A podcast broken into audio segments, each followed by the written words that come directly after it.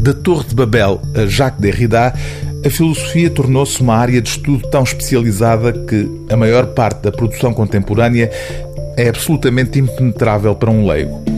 Este livro é uma tentativa de fornecer a um leitor interessado, mas não especialista, informação básica e essencial para descodificar algumas das particularidades do debate filosófico ao longo dos séculos.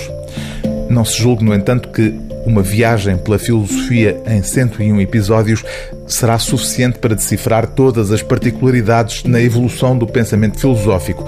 Nem é isso de todo o que promete o autor Nicholas Rescher, um filósofo norte-americano, nascido na Alemanha, que tem uma longa carreira académica e é membro da Academia Americana de Artes e Ciências.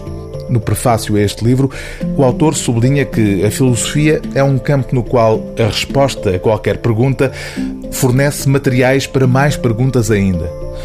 Os cento e um episódios escolhidos por Rescher aparecem no livro pela ordem cronológica com que as questões colocadas neles surgiram ao longo da história da filosofia.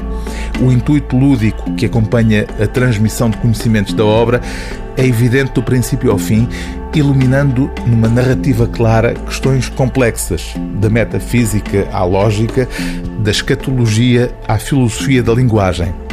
Por mais complicados que pareçam estes temas, Nicholas Rescher consegue torná-los, capítulo a capítulo, uma estimulante aventura intelectual ao alcance de qualquer leitor. A filosofia, escreve o autor, é bastante parecida com a engenharia, apesar de dizer respeito a conceitos e não a materiais. O avião de hoje é muitíssimo mais complexo do que o do século passado, tal como o automóvel. E o mesmo acontece com a filosofia, pois na filosofia, como na engenharia, todos os aperfeiçoamentos concebidos para reduzir um ou outro problema criam por si outros problemas. E em ambas as áreas se acaba por ver que a perfeição é inalcançável.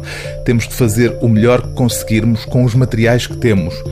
Todas as nossas resoluções das questões levantam problemas e com a complexidade surge a discordância.